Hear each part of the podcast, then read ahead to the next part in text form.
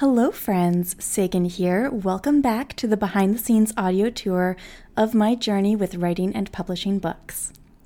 So, since I participated in Camp NaNoWriMo for the month of April, I wanted to share my experiences with it and the writing progress I was able to make as a result of it.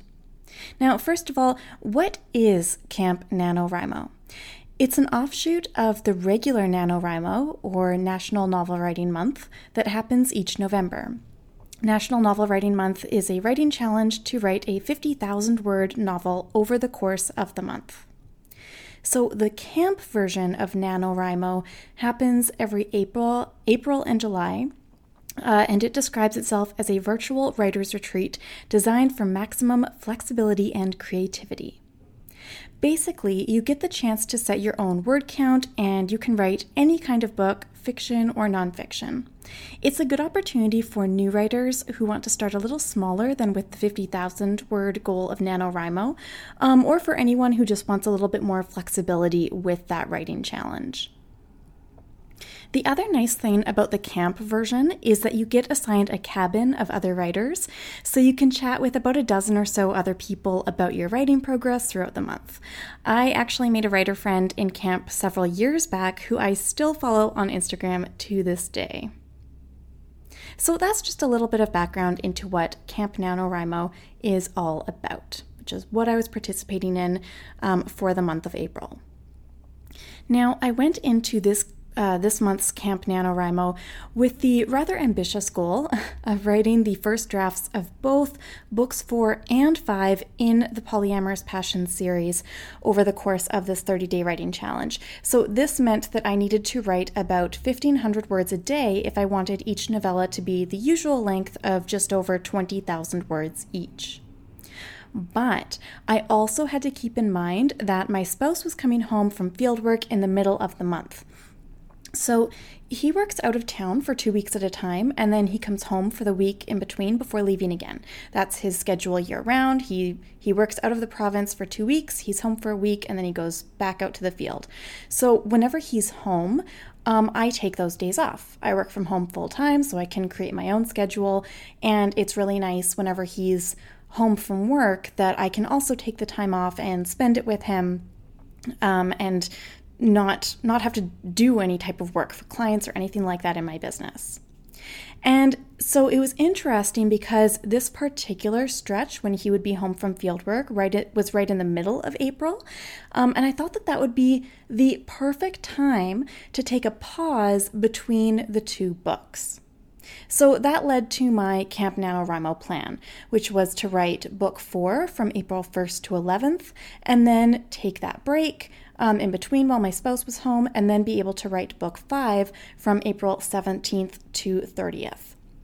By my calculations, that meant that I would be writing about a chapter each day. So, the weekend before Camp NaNoWriMo started, I organized chapter outlines for each of the books with three bullet points of actions that would happen in each chapter. So, I knew how these books would actually be laid out. I also had about four pages of notes and scenes written between the two books, um, which I jotted down in the weeks previous whenever an idea happened to come to mind. So now that I had a chapter outline, um, knowing how the book was going to go, I was able to organize all of those scenes and notes by chapter, so that I didn't, so that I wouldn't have to scroll through them and look for new ideas while I was in the middle of the writing progress. I would just be able to refer to that document of notes and scenes and check whether I'd already written any scene or note for that particular chapter that I was working on at that particular time. So that worked really well as a way to prepare a very strong foundation for my Camp NaNoWriMo experience. And as a result, I felt confident and super excited to get started on April 1st. You know, I knew that I had my entire chapter outline done. I knew what three things would be happening in each chapter, and I also had it all organized for knowing what scenes were going to be coming up for each of those chapters in that separate sort of document. I really wanted to set myself up for success with Camp NaNoWriMo. So, what I decided to do is to write that first chapter of book four first thing in the morning, right on, on that first day. And it went so well. um, and at that point, I knew that I wanted to spend the rest of the month going through my book like that, getting that daily word count done right at the start of the day before doing anything else for my business. My most creative times of the day tend to be early in the morning and also in the evening. So, knowing that I had other work to get done for my freelance clients in the afternoon, I came up with this idea that perhaps in addition to writing the first draft of each chapter first thing in the morning, I could spend the evening then reading over what I'd written that day, um, doing a quick review of it so that it would be fresh in my mind the following morning. So, it was interesting because I was kind of editing as I was going along, right? I would write the book first thing in the morning, or uh, write the chapter first thing in the morning, and then in the evening, reread the chapter, maybe add some pieces to it, um, and do a few edits as I went. So, this method of writing first thing in the morning and then rereading it and doing a few edits in the evening worked really well for me for the first five days or so. I finished the first half of book four. I was feeling really good about it. Um, I was I was very pleased with the direction it was taking in. I felt like it was a very strong first draft. So I was feeling good for those first five days. But I definitely found that over the next couple of days, when I started doing other things first thing in the morning, and I didn't get around to writing until after an hour or two had passed, it was significantly harder for me to focus and get the words on the page. I thought that this was really interesting because it goes back to what we recently talked about here on the Secret Podcast uh, regarding discipline and procrastination. So, this was a good opportunity for me to take a step back and look at okay, why am I procrastinating on starting the day? What's going on here? Why am I putting off doing my writing for the day? When I asked myself that, it came down to two issues. First, I was feeling a little guilty that I was spending so much time on writing. It was taking me about three hours each day uh, to do the writes, the to do like to write it, and then do the revisions and editing each chapter in the evening. So that's a lot of time and energy away from other aspects of my business and personal life. If I spent an hour or two in the morning and then another hour or two in the evening working on each chapter. Second, I was starting to get scared about what would happen if I hit a writing slump. A writing slump. So I was nervous that I would get to the point where my characters wouldn't have anything to say. Of course, the ironic part here is that my fear of this was making it my reality. That's one of the biggest problems with fear, and it's also why fear is such a legitimate issue that we need to address, whether it's holding us back in life or in business. Fear doesn't have to control us, and we can get past it, but only when we take it seriously as a very real obstacle to overcome. So, when I figured these two things out, it gave me a chance to remind myself of a few things. First, that I had nothing to feel guilty about, and that my books can and should be a priority. They aren't going to be the number one priority all the time, but for the month of April, they needed to be up there as my top priority if I wanted to succeed with Camp NaNoWriMo. And I also had to remember that in choosing to make it a priority now, I was making room for other things in the future. I would be freeing up some of my future time and energy to do non book related activities. Besides that, I also looked at my schedule and worked in a plan for doing other things so that nothing slipped through the cracks with my business. So, doing these things really helped to relieve that guilt. Getting past the fear was really about reminding myself that this first draft doesn't need to be perfect, and also trusting myself that the writing will come. That if I sit down and hang out with my characters, if I give them the time and energy and attention they need, then they will show me the direction they want to go in both removing that pressure to be perfect, which we've talked about on here before, and also trusting that you have it in you to do this is such a big part of overcoming fear. I managed to finish book four within the first 10 days of the month, which was incredible. I was super happy with the results of the first draft and felt like it was very strong.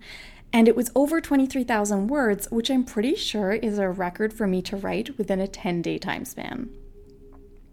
But then I took about a week off of writing, right, while my spouse was home, um, before starting on book five, and it was tough it was so much harder to get into book five compared to writing book four. And I realized that there were a few reasons for this.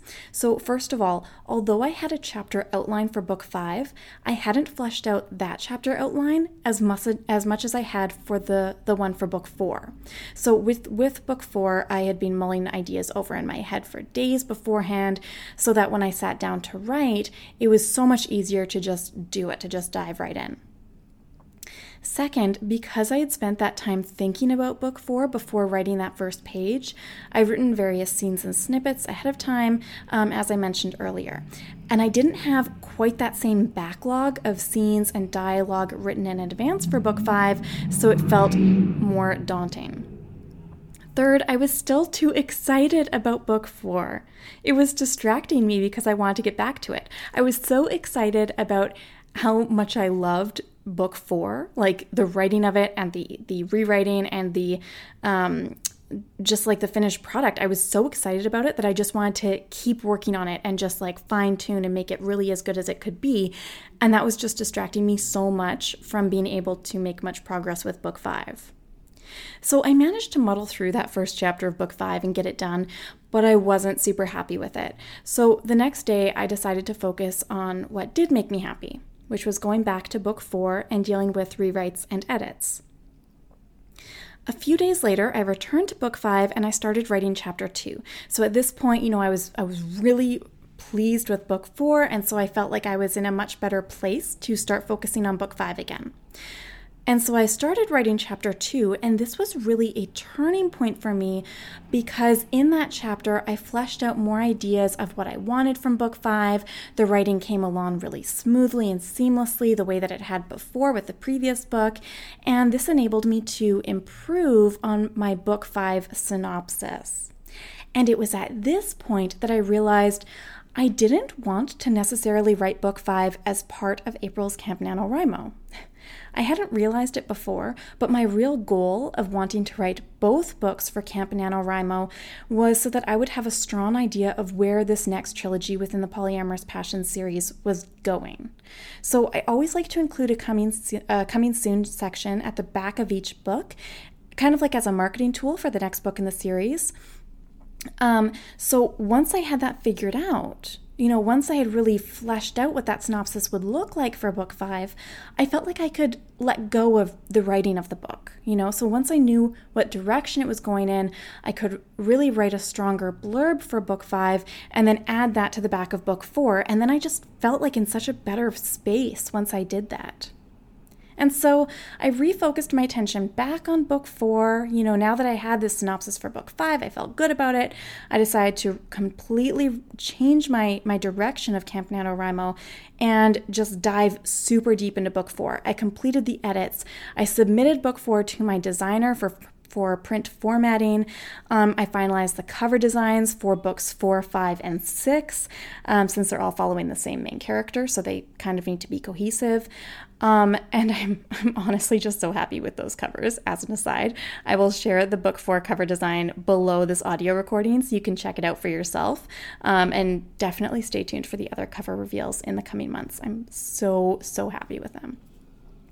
Um, and further to that, as a continued aside, um, if you would like to read the first chapter of Book 4, it's now available in the free chapters section of this audio journal.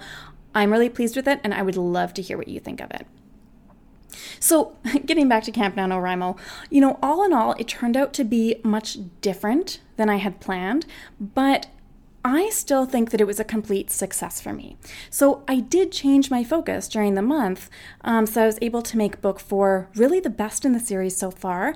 Um, and the other thing that I was able to do with Camp NaNoWriMo is have a really great direction for moving forward with book five.